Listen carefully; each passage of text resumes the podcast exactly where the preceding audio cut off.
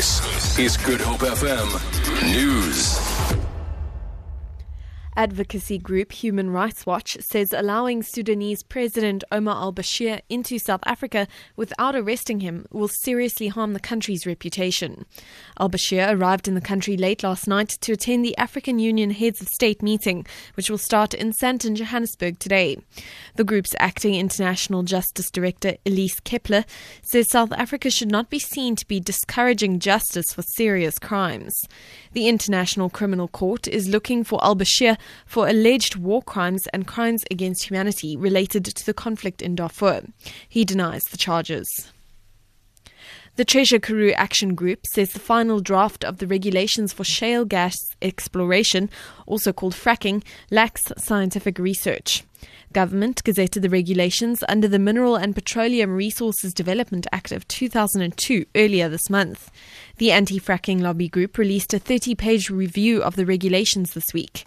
The group's CEO, Jonathan Deal, says regulations which stated drilling had to be 1,000 metres away from a fresh water source have been reduced to 500 metres. Deal says some South African scientists are calling for the regulations to be reworked.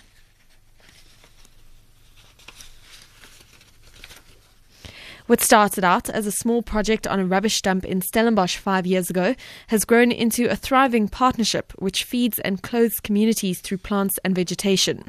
The successful project at Spier in Stellenbosch has turned a waste disposal site into a plant nursery.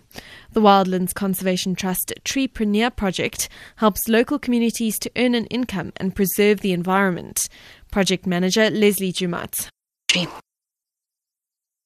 I mean, wow, if you see the mentoring, the the awareness making. We have your informal settlements like the Tafelsers, the Blikkiesdorps, and you see people under those ill social conditions where trees are growing and people are happy. People who tell me when these things happen, I go and I sit and I work in my nursery.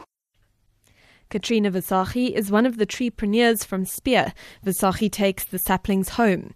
Once they're around 30 centimeters tall, the trees are returned to Spier, and in turn, Visagie gets vouchers from leading retailers. Visagie also uses the proceeds from the tree planting to fund a soup kitchen in the community and also to feed her family. I use it for my kids, for the school fees and school clothes and what I need at my house. I also have a soup kitchen at my home. But I soup cooking is not every day.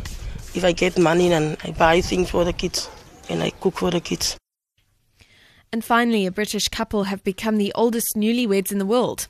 George Kirby, who's 103, says his 92 year old bride, Doreen Luckie, keeps him young. Kirby joked that he didn't go down on one knee to propose because he feared that he might not be able to get up again. The bride, who wore a white dress with blue flowers, says she didn't know she had broken a world record. I thought there's bound to be somebody a lot older than us, but uh, I don't know. Perhaps there's not two elderly ones together. I don't know. I don't think that I'm all that old now. There's a lot of people in their 90s, aren't there? For Good Hope FM News, I'm Amy Bishop.